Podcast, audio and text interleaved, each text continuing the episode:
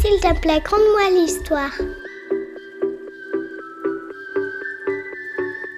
Bonjour et bienvenue sur le podcast qui vous raconte l'histoire de France comme une aventure. Bonjour les enfants, je suis ravie de vous retrouver. Mais avant de commencer, il y a de grandes nouveautés. Vous trouverez sur le site internet de Conte-moi l'histoire, que je mets en description du podcast, un fichier à télécharger et à imprimer. C'est un livret de jeu autour du thème d'aujourd'hui.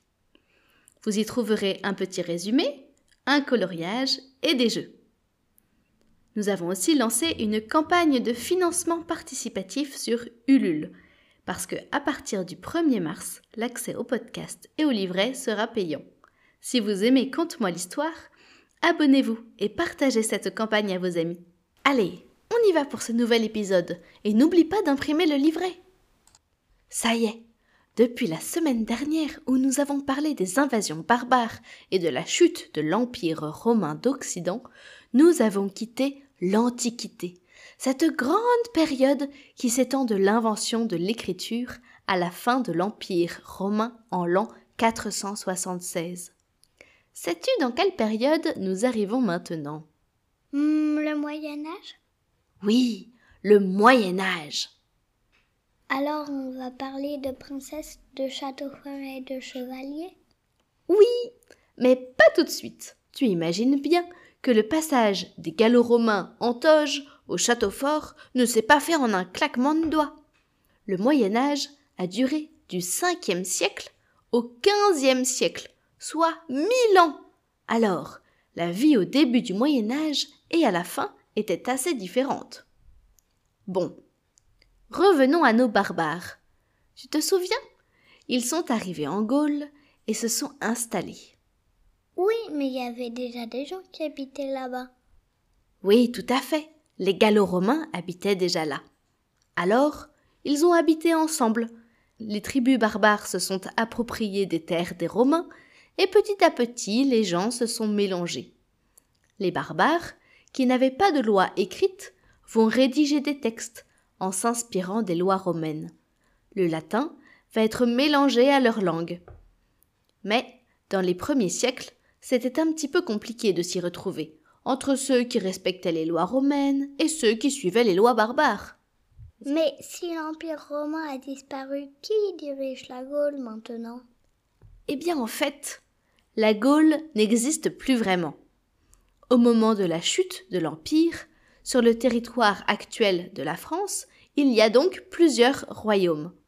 Le royaume des Francs tout au nord et au niveau de la Belgique, le royaume de Syagrius, le dernier chef romain en Gaule qui occupe la moitié nord, les Bretons en Bretagne, les Visigoths au sud-ouest et les Burgondes au sud-est.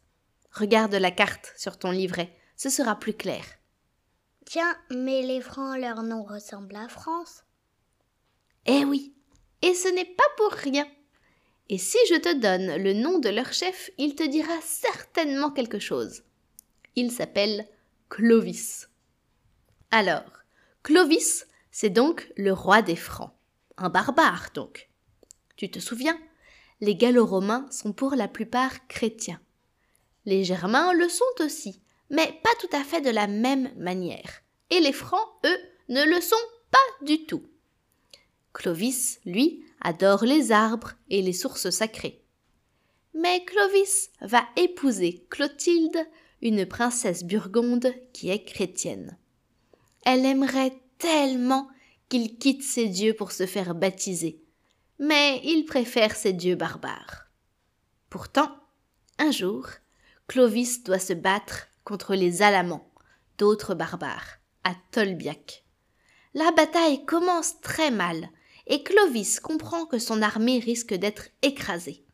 Pourtant, il a bien prié son dieu de la guerre. Alors, puisque son dieu ne semble pas lui accorder la victoire, il décide de prier le dieu de Clotilde, en disant que si ce dieu lui accorde la victoire, il se fera baptiser. Et il a gagné ? Eh oui, on dit qu'à peine aurait-il prononcé ces paroles que ses ennemis auraient pris la fuite. Il va ensuite apprendre à connaître la religion chrétienne avec l'évêque de Reims et se fait baptiser le jour de Noël, 496, avec 3000 de ses guerriers. C'est le premier roi barbare à être baptisé. Les Gallo-Romains devaient être contents d'avoir un roi chrétien comme eux. Oh oui! Et ce baptême va beaucoup aider Clovis à étendre son royaume.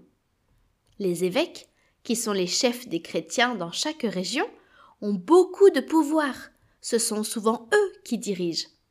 Ils vont beaucoup soutenir Clovis dans son combat contre les rois barbares. Avant son baptême, il avait déjà conquis tout le royaume de Syagrius, son voisin. Il va encore l'étendre en repoussant les Visigoths en Espagne et récupérer ainsi l'ouest de la France. Il meurt en 511, en laissant à ses fils un grand royaume. Il a même choisi sa capitale, Paris, où il a fait construire une église pour abriter son tombeau.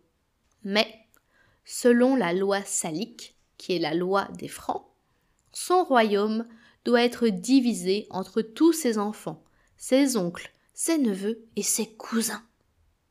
Mais un royaume, ce n'est pas un gâteau. Clovis ne veut pas découper en 1000 morceaux ce qu'il a pris tant de temps à construire. Alors, son petit côté barbare ressurgit, et il n'hésite pas à tuer ses cousins, ses neveux, ses oncles, pour ne laisser son royaume qu'à ses 4 fils, Childebert, Clotaire, Thierry ou Théodorique et Clodomire. C'est déjà bien dommage de devoir le couper en 4. Oui, surtout que ces 4-là vont avoir du mal à s'entendre, et les descendants de Clovis ne vont pas arrêter de se faire la guerre et de s'entretuer pour obtenir la terre de leurs voisins. Je te propose de nous retrouver dans le prochain épisode pour parler de cette période pas très tranquille. On parlera aussi des rois fainéants, et tu verras que le roi Dagobert a vraiment existé. N'oubliez pas d'aller télécharger le livret de jeu qui va avec cet épisode et de vous abonner sur la campagne Ulule pour continuer à recevoir le podcast à partir du mois de mars. À bientôt!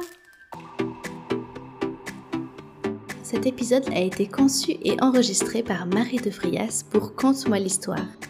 Retrouvez-nous sur les pages Facebook et Instagram Conte-moi l'histoire podcast vivant.